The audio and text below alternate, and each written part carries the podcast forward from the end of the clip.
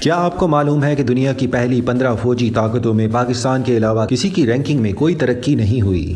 گزشتہ سالوں میں صرف پاکستان کی فوجی طاقت میں نمایاں اضافہ ہوا ہے۔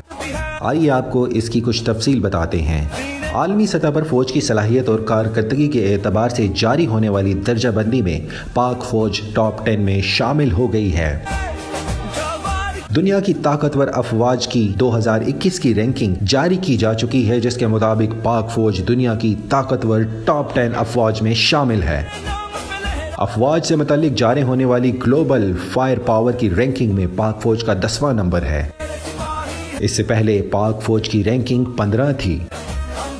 رینکنگ کی بنیاد پچاس سے زائد فیکٹرز کو مد نظر رکھ کر کی جاتی ہے۔ ان فیکٹرز میں ملٹری اسٹرینتھ سے لے کر ملک کی فائنینشیل پوزیشن جغرافیائی حیثیت جیسے عوامل شامل ہوتے ہیں۔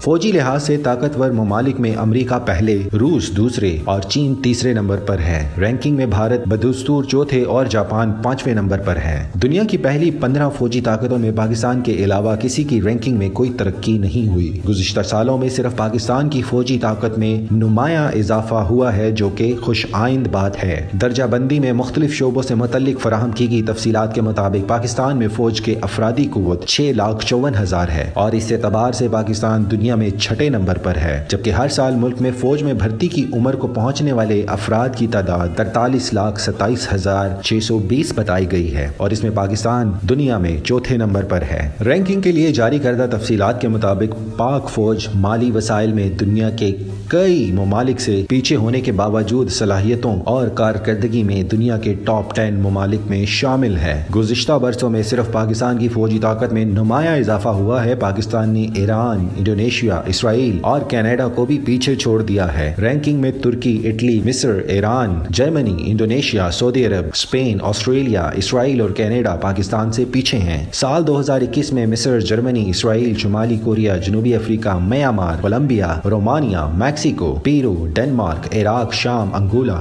بلغاریہ کی دنیا کی طاقتور ترین ممالک کی فہرست میں تنزلی ہوئی ہے اور صرف پاکستان کی فوجی طاقت میں نمایاں اضافہ ہوا ہے۔